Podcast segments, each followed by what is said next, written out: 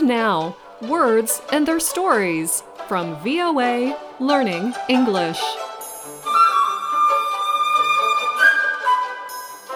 On this program, we explore words and expressions in the English language. We give you definitions, examples, and notes on usage. Today, we talk about fitness and exercise. Keeping in shape is a common expression for staying physically fit. What sort of exercise do you enjoy? How do you get in shape?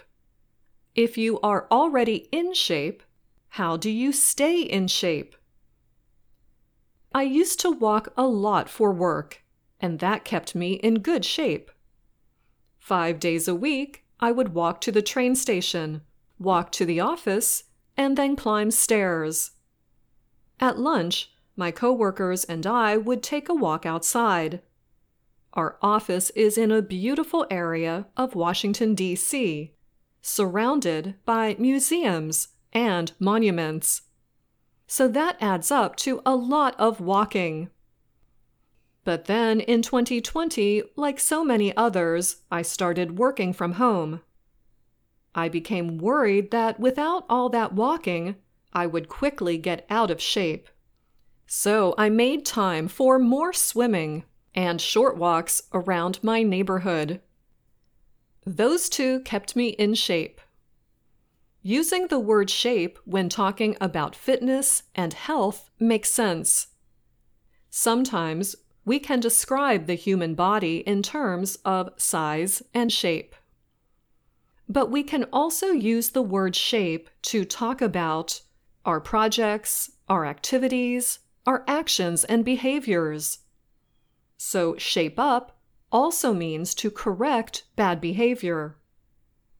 For example, a boss might warn an underperforming employee to shape up.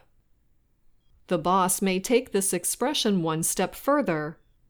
She or he might add a threat by saying, shape up or ship out. Talking about ships, we also describe things that are clean or running smoothly as shipshape. A ship that is orderly and clean runs more smoothly and is safer. Remember, on a ship, you can be very far away from help. So, keeping things in good order prevents accidents and big problems. So, what happens if a situation or a project was in trouble but is now going well? Well, we can say things are shaping up. If it's not going well, we can say the project is in bad shape. Now let's hear two friends use some of these expressions. Hey, how's the project going? It's going well. Everything is ship shape now. What do you mean now? Well, Last week, we ran into some trouble. An employee wasn't pulling his weight, and things weren't getting done. What did you do? I told him, shape up or ship out. That's pretty harsh. Maybe, but he shaped up.